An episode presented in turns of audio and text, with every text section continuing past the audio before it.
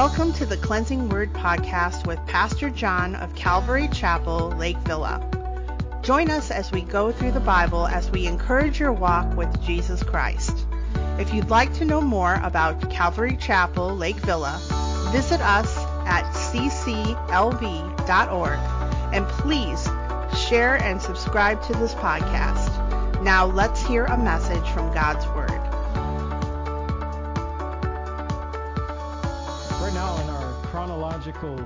Journey through the Gospels, we find ourselves in John chapter 7. So we're going to pick up where we left off last week. I said 7, it's in my Bible. We're in 8, beginning in verse 12. But we're going to pick up where we left off last week. And we're not going to go all the way through John 8. We're going to take it down to verse um, 36. And verse 36 is a especially favorite verse of mine and for so many. And so we'll be looking at that in a moment in a sermon that I titled Free Indeed. But it is Father's Day. And to the dads, happy Father's Day. Paul sent me this last week, uh, just a paragraph from an article that he sent about dads. And this is kind of summing up the article where it says, Closeness to fathers matter more than closeness to mothers. I didn't say that. I'm reading it in the article. Um, both matter, but there is a significant difference, and this is what they're pointing out. When regarding religious transmission among evangelical fathers, there is a 25 point difference in the professed faith between uh, parents and child for children who feel emotionally close to their mothers, the difference is just one percentage point. So it matters. And it went on to say for mainline believers, so they were looking at evangelicals, but they said the same or similar with mainline and Catholics. That dads do matter.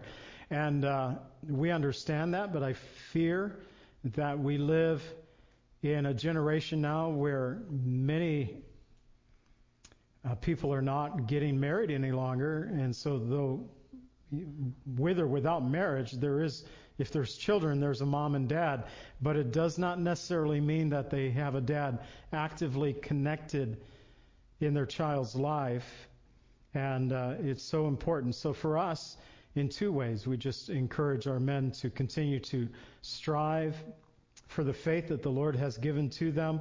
It matters to your children, but also for those who are without dads or maybe only have a dad that they see once a month. Um, how can we be that for a child and represent our Heavenly Father in the lives of so many children in our community? It should be a great concern to help raise up that next generation in faith that they might know Christ. And we see that we have a generation that is being raised up apart from Christ. They don't know Christ.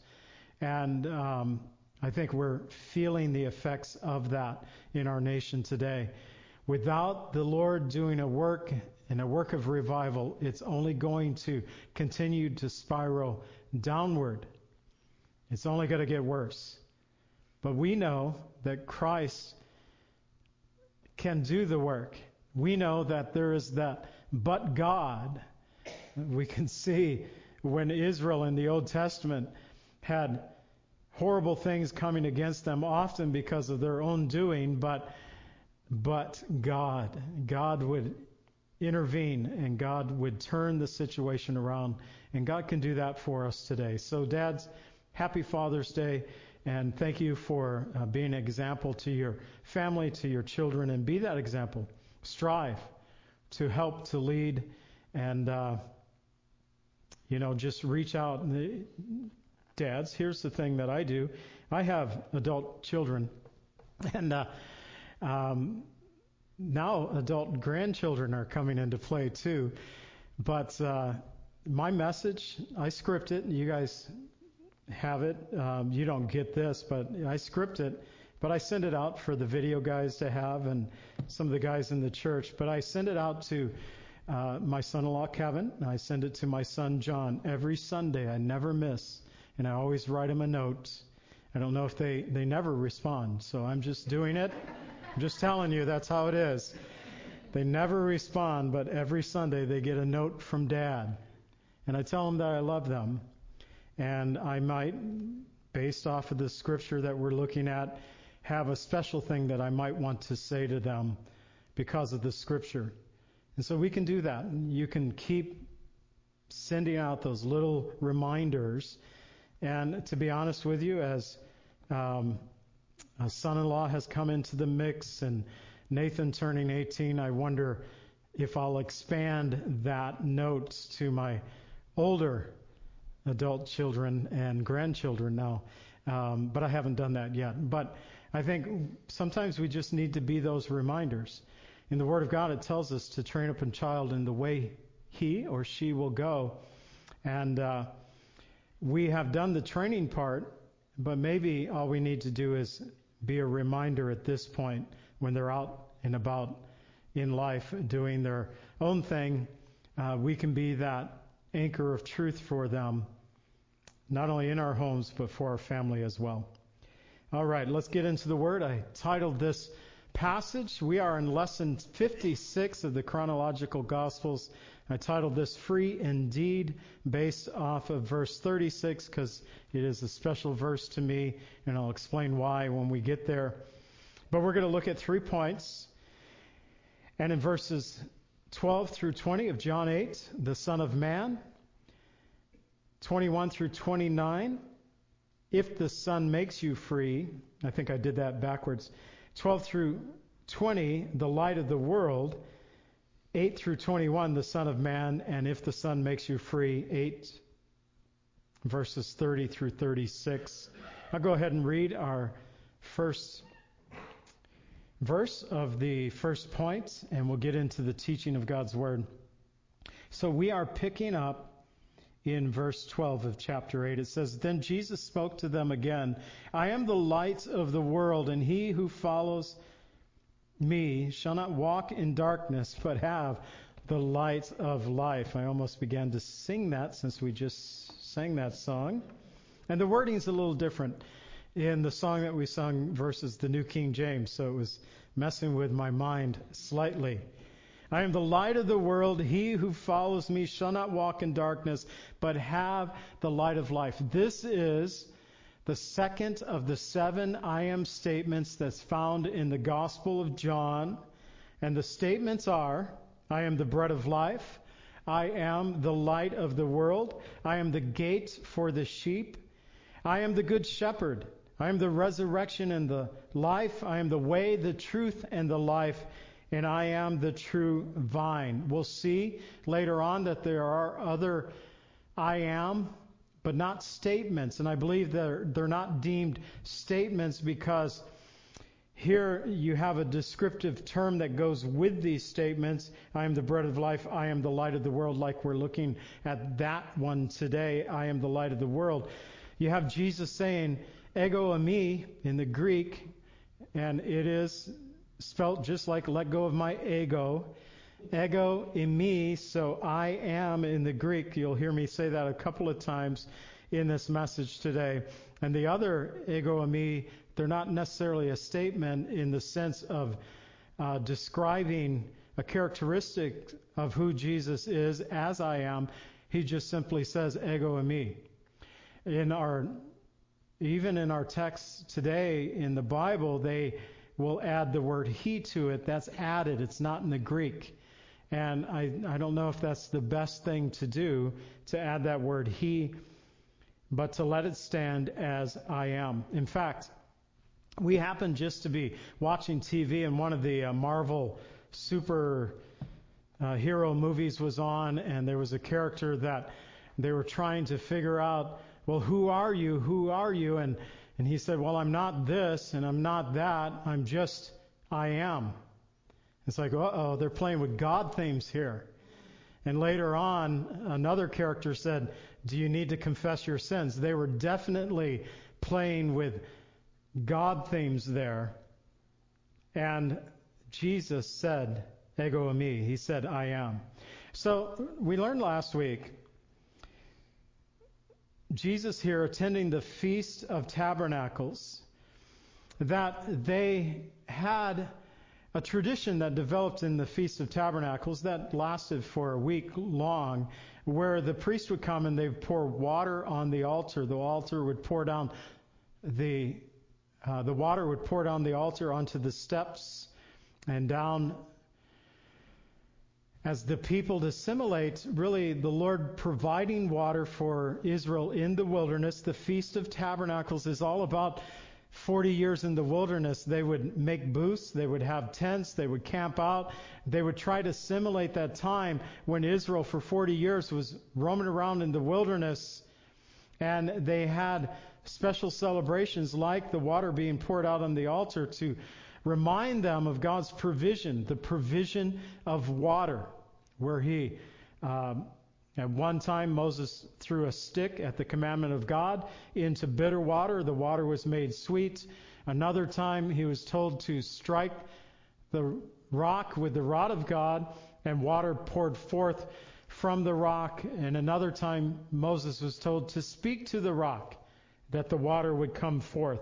He disobeyed God in that regard, and he struck the rock again but God provided water. And it is thought, we looked at this last week, that at the pouring out on the last day of the great feast, the pouring out of the water, that Jesus stood and cried out, If anyone thirsts, let him come to me and drink.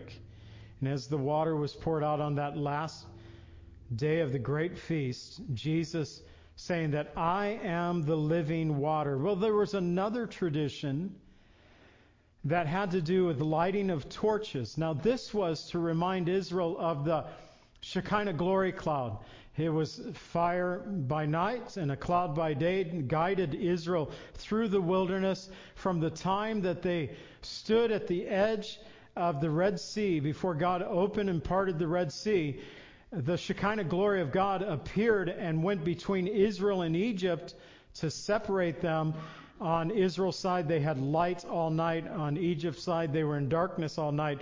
But that Shekinah glory stayed with Israel throughout the 40 years in the wilderness, guided them throughout the wilderness. And so they had this tradition of lighting torches in the court of the women, where the wicks of the torches were made from the used garments of the priest that they wore out, or the wore out garments of the priest. And the light was to be a symbol of the Shekinah glory of God. Now, it could be that Jesus, again, coming off another tradition of this feast, stood and spoke, saying, I am the light of the world. He who follows me shall not walk in darkness, but have the light of life. Now, we think of Jesus as light and light and darkness. We find that in the Bible that there was in Genesis 1 3, God speaking, Let there be light, and there was light.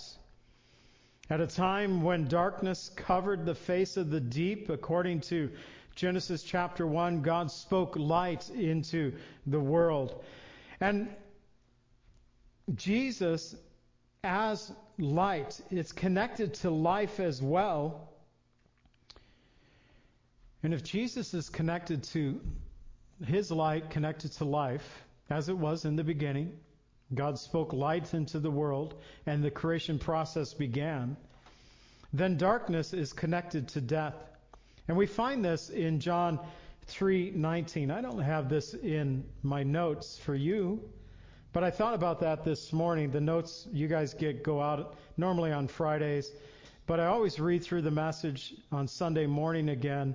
And as I was reading this, I thought about John 3:19 that says, "This is the condemnation that light has come into the world, but men love darkness rather than light because their deeds were evil." So darkness connected to the evil deeds of humanity versus the light that God sent into the world. And so Jesus being the light connected to life in this passage. Jesus said, "I'm the light." If you come to me, you will have the light of life. So he connects light and life together. Darkness then connected with death in our world. 1 John 4 4 tells us, He who is in you is greater than he is who is in the world. So that just encourage you that though this world is dark, through Christ, he who is in you is greater than he who is in the world.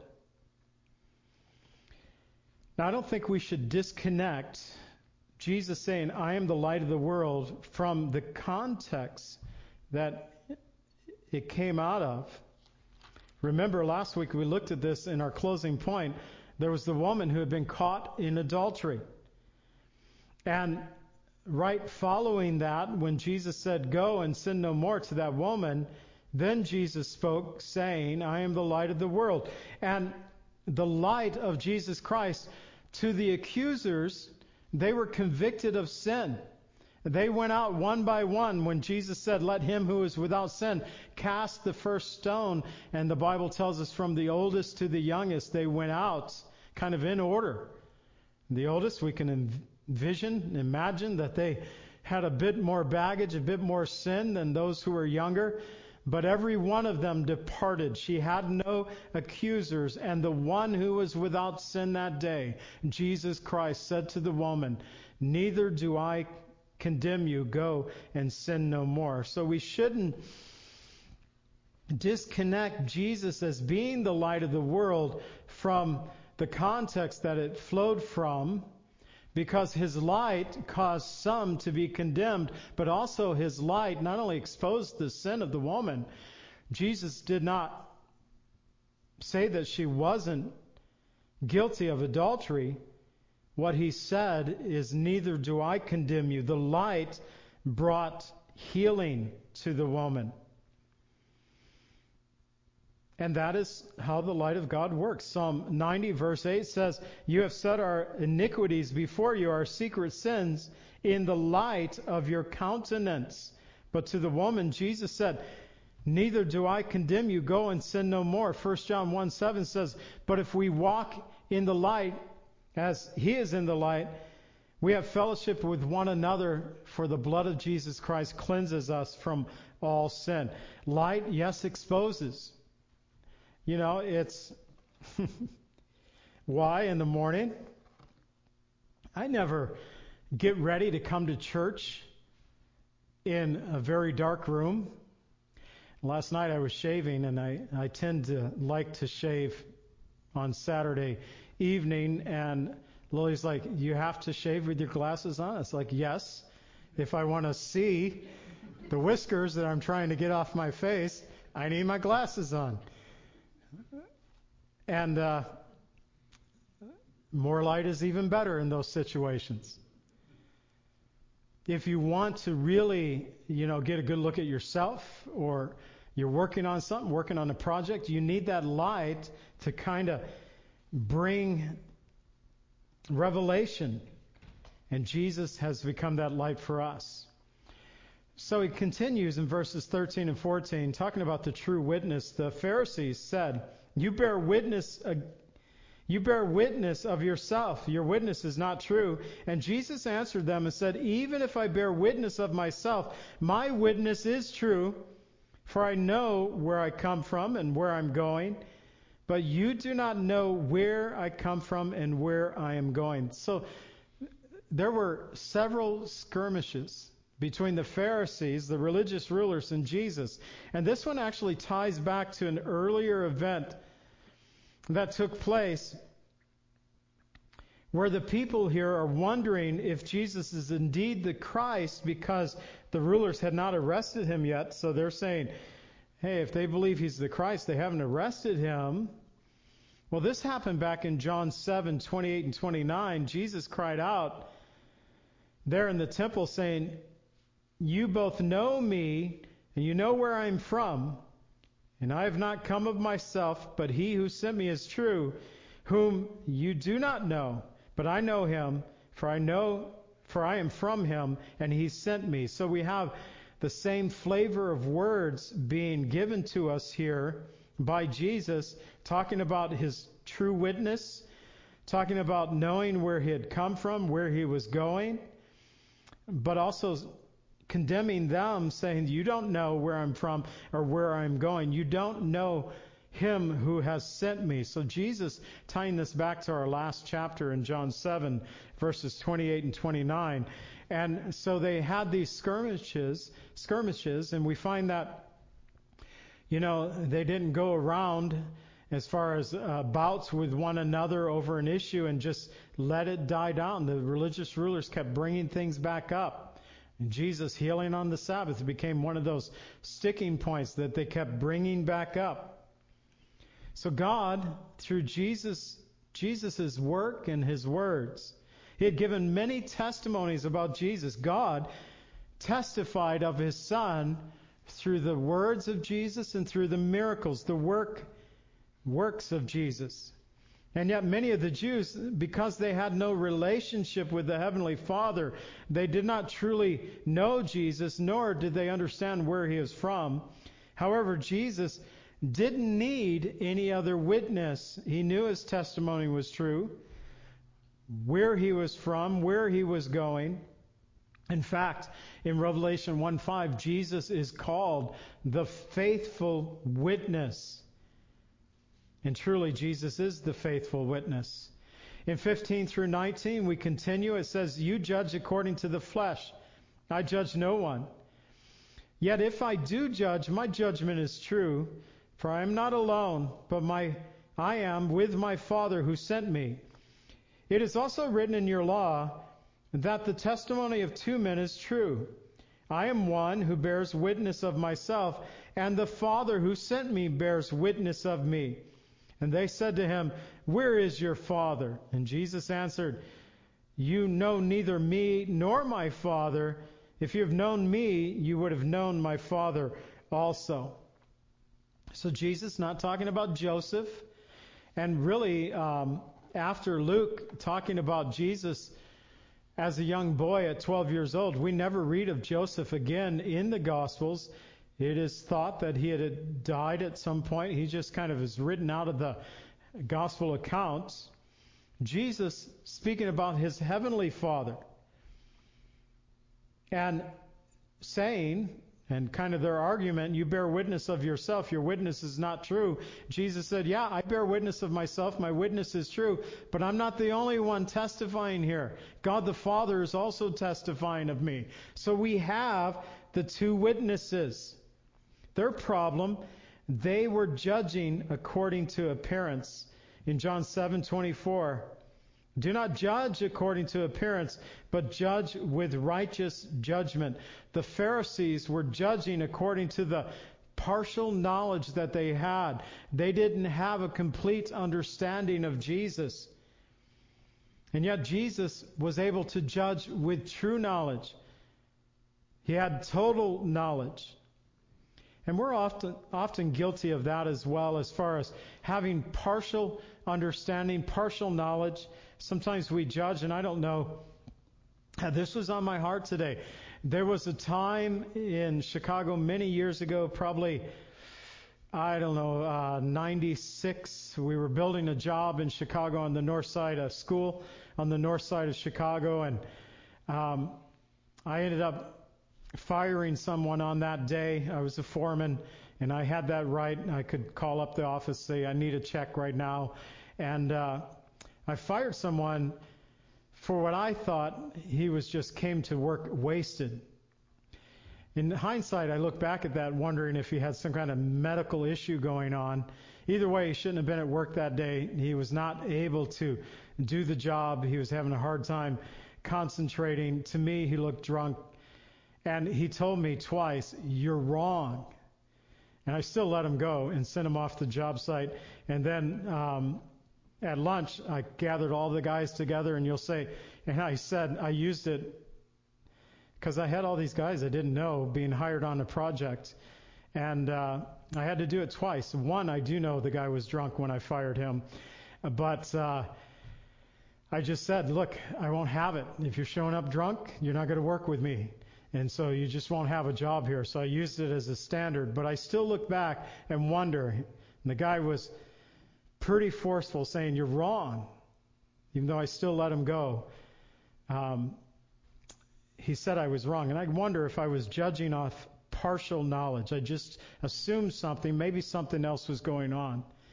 But uh, I think we're like that, and maybe I'm to- was totally wrong. I don't know. To this day, I don't, I don't know the situation. I don't even remember the man's name. He was hired on that project, and that happens a lot of times in the trade when you get on a bigger job. You always have your crew, the guys you work with normally, and then you have to expand to hire on other bricklayers. And so there were a lot of people who worked under me and maybe at that occasion I judged with partial knowledge. I know I've been guilty of that. You no doubt have been guilty of that as well. In 1 Samuel 16:7, the Lord reminded Samuel, "Do not look at his appearance or his physical stature." When talking about King Saul, do not or no, talking about King David's older brother, whom Samuel thought should be anointed as the next king. Samuel looked at David's older brother and thought, This is a kingly looking guy. Look how tall. I don't know what kingly looking looks like, but we still do it to this day. Presidential, don't you have candidates running for president? And we're going to get a lot of this and we'll say that he, and today we might say she, looks very presidential. We have some kind of mindset of how they should look. They got to have the right, you know, blue suit and red tie. They got to have that uh, look to them, to have their red, white, and blue colors, to be patriotic and all that. But God said to Samuel, Don't look at his appearance, don't look at his physical stature, because I have refused him. For the Lord does not see as man sees. Man looks at the outward appearance, but the Lord looks at the heart. So under Jewish law, truth is established. They were correct when they said to Jesus, You testify of yourself, your testimony is not true.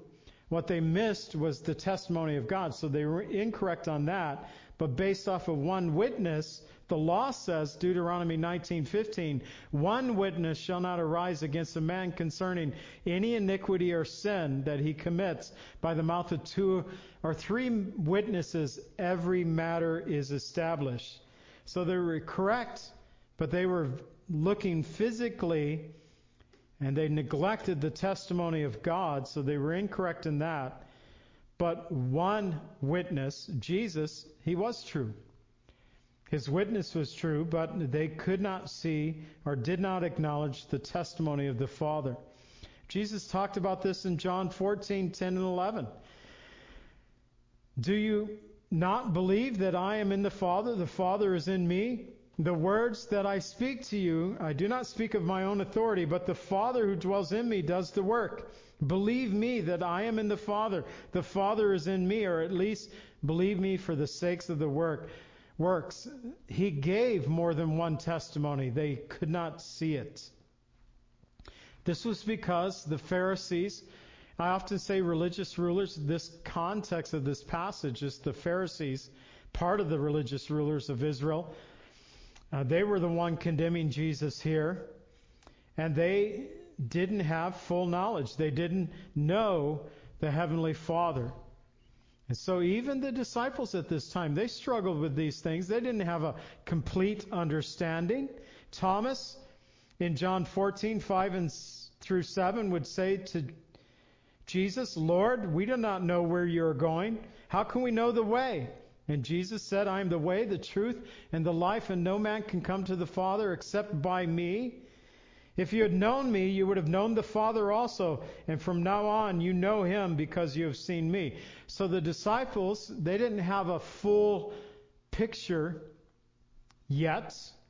Uh, Jesus hadn't died on the cross. They didn't have all the information yet. But Jesus did say to them, from now on, you know him because you have seen me. Jesus knew that they would gain this understanding. They would find and seek the truth concerning Jesus and find not only Jesus, but the Heavenly Father as well. And that happens for us as well. We get this uh, big bonus of coming to faith in Jesus Christ. We not only find our Savior and Lord, we find the Heavenly Father and the gift of the Holy Spirit uh, coming upon our lives. So, verse 20, these words Jesus spoke in the treasury as he taught in the temple, and no one laid hands on him, for his hour had not yet come. And so, the tradition of the lighting of the torches, as I said, was it took place in the women's court. And here, the treasury also took place in the women's court. In the women's court, there were 13 chests that were inverted trumpets where they would give their tithes, their gifts to the church there in the court of the women. The inverted trumpets make me think of the bell of the trumpet, like when you're at a shopping mall and they have these big round circular things where you can drop a coin in. I don't know if that's how it was in the temple court. Come on, mommy, daddy, let's put our shekel in. Can I put the shekel in?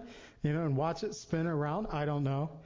That's just my brain working. Sorry I put that thought in your mind. But uh, that's how the money was given. And even in, in Mark 12:41, Jesus sat opposite the treasury, saw how the people put the money in. And so he watched the giving. But no one laid hands on him at this time because his hour had not yet come. And I've mentioned this every time we come apart it, uh, come upon it. I'll mention it again. The hour, the time. It's mentioned ten times in John's gospel, and there'll be a point of transition in um, John chapter 12 where Jesus will say the hour has come, but up to this point, the hour had not yet come. So true life is found in the light of Jesus not in the darkness of this world. Our second point we find in verses 21 through 29. I titled this point the Son of Man. And Jesus says in verses 21 and 22, I am going away and you will seek me and you will die in your sin. Where I go, you cannot come. And the Jews said, Will he kill himself? Because he says, Where I go, you cannot come. So Jesus, he's talking about his coming death, burial, resurrection, his ascension into heaven. I'm going away. Where I'm going, you can't come.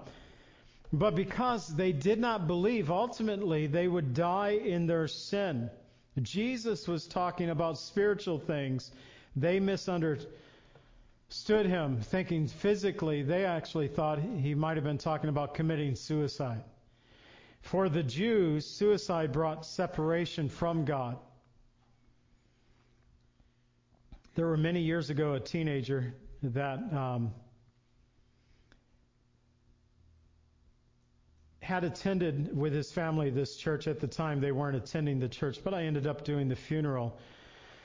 He had uh, committed suicide, and uh, he was on the football team. There were a lot of teens there at the funeral. And, uh, you know, without much detail, the coroner was actually investigating uh, a drug that was being used, um, given to uh, teens that had certain things going on, and investigating kind of a connection with this drug, pharmaceutical drug, and suicide. So he had questions and so it may have been something that was really not driven by something he would have done if he hadn't been on this drug. The coroner was very concerned about it. He had seen a number of cases in Lake County about it. But at the funeral, here's the words that I opened with. I'm not going to read the name of the individual. They're not even in my notes. But I began with these words. As we all know, on Wednesday afternoon, this person made a very poor choice that ultimately took his own life from this earth. I would not like us to focus on the poor choice that was made, but rather on what I believe was the most important choice that was ever made. And I went on to talk about a decision that he actually drove in his whole family when they lived out in California that because of this young man, the whole family was baptized together. He was the driving force of the uh, bringing about the baptism in this family. And so I focused on faith in Jesus Christ in that situation. Jesus said, I am the good shepherd in John 10:11. the good shepherd gives his life for the sheep. In verse 18 of John 10, he says, No one takes it from me, speaking about his own life. I lay it down of myself. I have the power to lay it down. I have the power to take it again. This command I receive from my Father. So they thought, is he going to take his own life? Is he going to commit su- suicide? Jesus said, no, that's not what's going on. I'm talking to you about spiritual things. You just don't understand because you're not in tune with spiritual things. That's something that is quite common in our world today. And he said to them, verses 24, 23 and 24, You are from beneath I am from above. You are of this world. I am not of this world. Therefore, I say to you that you will die in your sins. For if you do not believe that I am, you will die in your sins. All right, I just want to point out in verse 24, I'm going to check it in my Bible now as I'm looking at it, that I read that correctly. Correct. So in my Bible, it's translated, and I just pull my scripture that I put in my notes from my Bible translation. And I always italics my scripture. Maybe I shouldn't do this. But um, in the Bible, where they have, you see an italics word, it means that that's been inserted by the interpreters. So it only says in verse 24, ego eimi. It does not say, I am he in the Greek the original Greek. All it says is, I am. And I believe that's significant. Now we understand that Jesus is talking about himself, but it is significant in connection with the authority of God. And we'll look at that in a moment in another verse. First of all, Jesus pointed out the difference of their origin. You guys are from below. You're of this world. I am from above. I am from heaven. And it's the second time Jesus tells them, You're going to die in your sins. If you remain, and in fact, this is true to this day, you're going to die in your sins. Look what he said in verse 24 If you do not believe that I am, you will die in your sins. That's true to this day. For anyone who does not come into saving faith in Jesus Christ, they will die in their sins. Well, Pastor John, what if they worship a different God, another religion? It's still true. There's only one God, and there's only one faith. And the only way to the Heavenly Father is through His Son. As Jesus said in John 14, 6, I've already read the verse, I am the way, the truth, and the life, and no man comes to the Father except by me. And Jesus said here plainly, if you do not believe that I am, you will die in your sins. In John 3:36, he who believes in the Son has everlasting life. He who does not believe in the Son shall not see life, but the wrath of God abides on him. So the ego eimi, the I am statement here, uh, not connected with any descriptive terms now. He's not saying I am the bread of life. He's not saying I am the light of the world. He's merely saying I am. We're going to look at this next week further. But if you notice in verse 58, Jesus will say it again Most assuredly, I say to you, before Abraham was, I am. Now, in verse 58, the translators did not insert a he next to it. They left it as it is. Ego eimi. I am. And the Jews were ready to stone him to death because he said this, because he was connecting himself with God with that one statement I am. Could be, I am God. We'll look at that next week.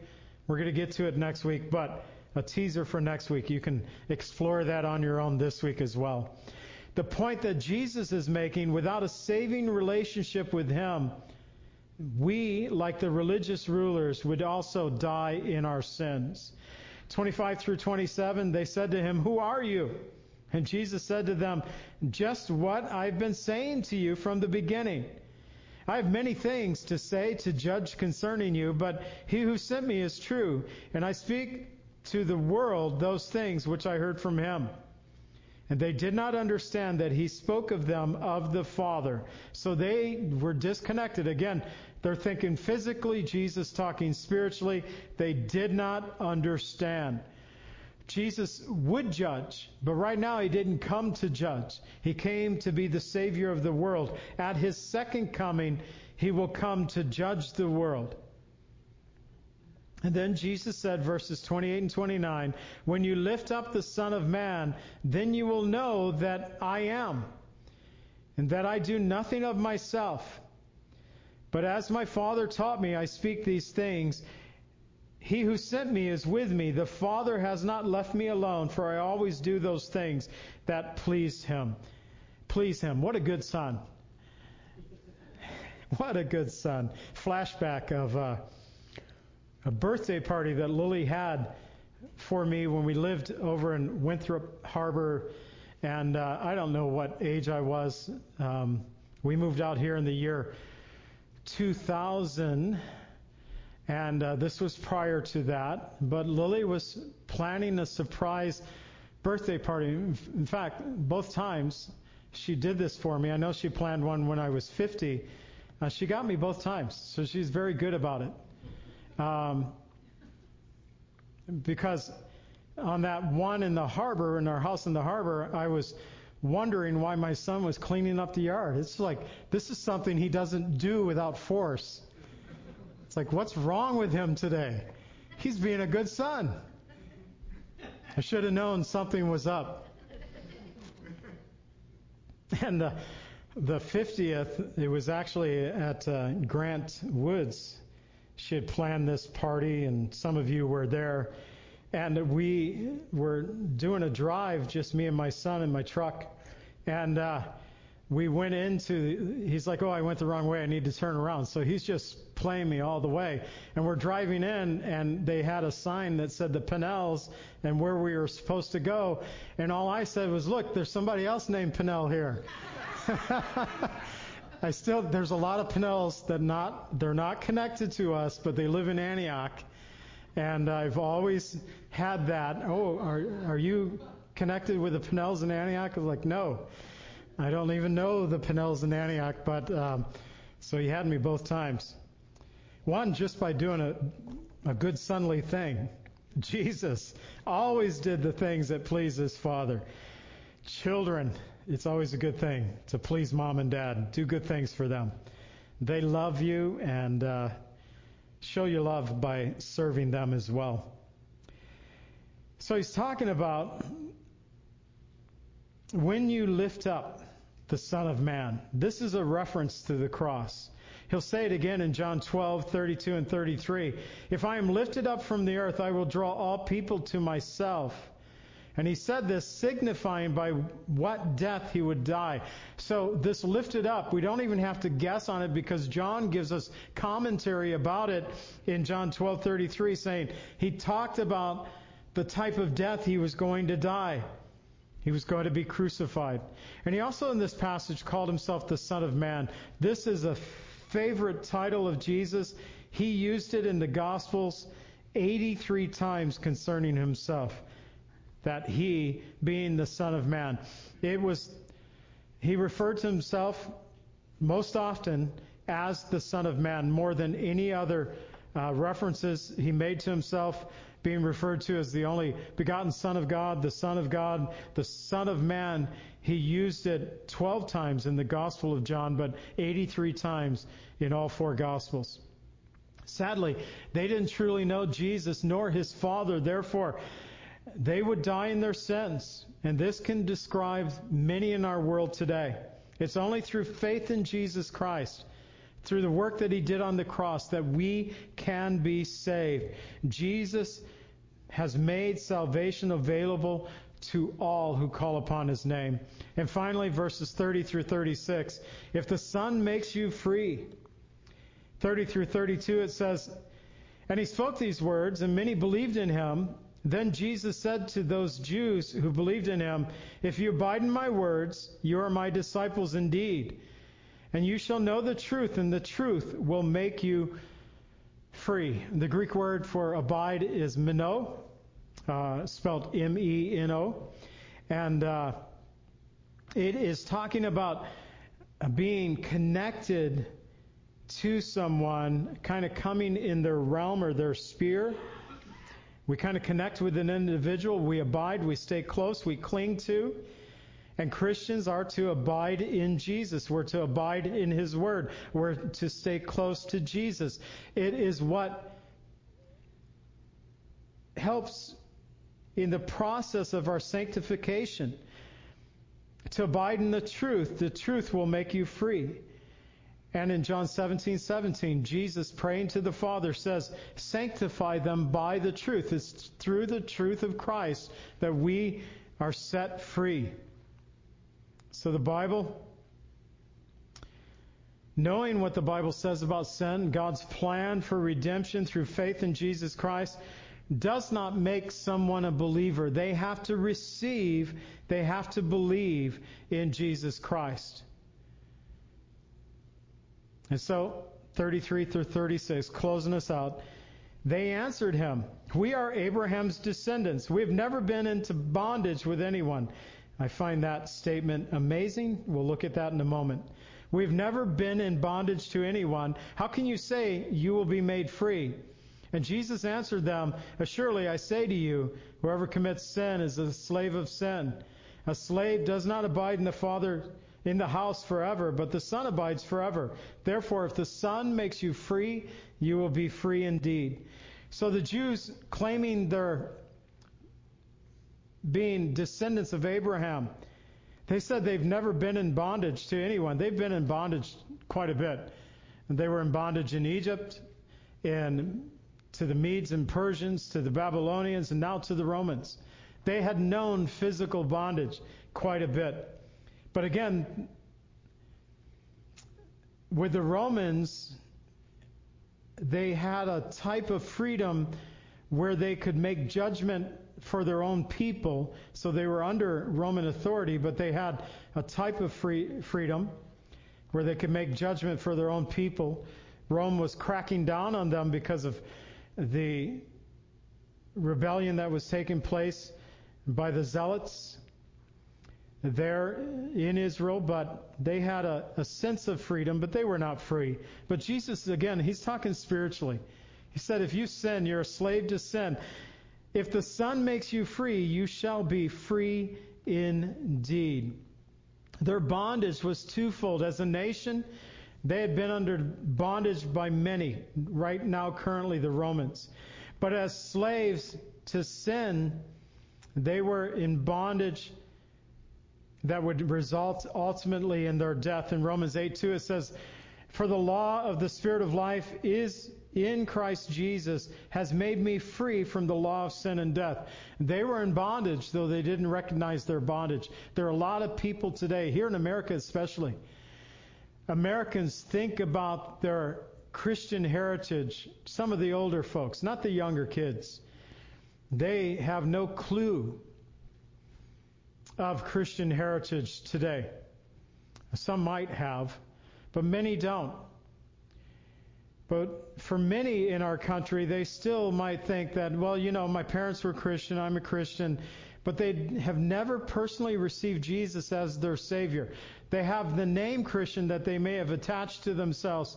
Just like the Jews were descendants of Abraham, but they were not uh, like Abraham in the sense that Abraham believed God and it was accounted to him for righteousness. They lacked the faith of Abraham. They did not have saving faith like Abraham had in trusting in God. In America, we have many people who may call themselves Christian because of a Christian heritage that they might have, but they don't have saving faith. They lack the personal relationship with Jesus Christ. And it's only the Son of Man who can set us free. So we close out. We've seen free indeed, verses 12 through 36 of John 8, that Jesus first is the light of the world. Second, that he is the Son of Man. And third, that only Jesus can make us free. So, John 8:36, I said I would say so. Why this is a favorite verse of mine. Um, it ties back to me being 17 years old and beginning to play in a Christian group with my cousin, and at the time Lily and his wife, and another man named Rick. And our first name of our band, we called ourselves Free. We just figured out that after a while, Free was not a good title um, for a band. And we changed the name. Uh, don't you have that kind of perception too? If you have somebody, it's, it's totally free. It's like, all right, it's not really free, is it? There's like there's a catch here somewhere, right? Um, but not with Jesus. If the Son makes you free, you will be free indeed. And Father, today, on this Father's Day, it could be that, Lord, we have been in bondage. Maybe bondage to sin, maybe bondage, Lord, to uh, just the emotions of our hearts, things that we won't release. Lord, in reality, you have set us free, but Lord, we're hanging on to things that we won't release. And so we've been keeping ourselves in bondage when you have set us free. Maybe there are those, Lord, that are still in the bondage of sin, who have never been set free. They've never found the forgiveness of our Savior because they've never looked to you, the way, the truth, and the life. Could be, Lord, that someone on the radio listening now, maybe, Lord, it's someone watching through the video live stream, or maybe at a later time they're hearing this message. But, Lord, to this day, if the Son sets you free, you shall be free indeed. Let them hear those words, let it penetrate to their hearts, and may they respond to that freedom this day, we pray, in the name of Jesus. Amen.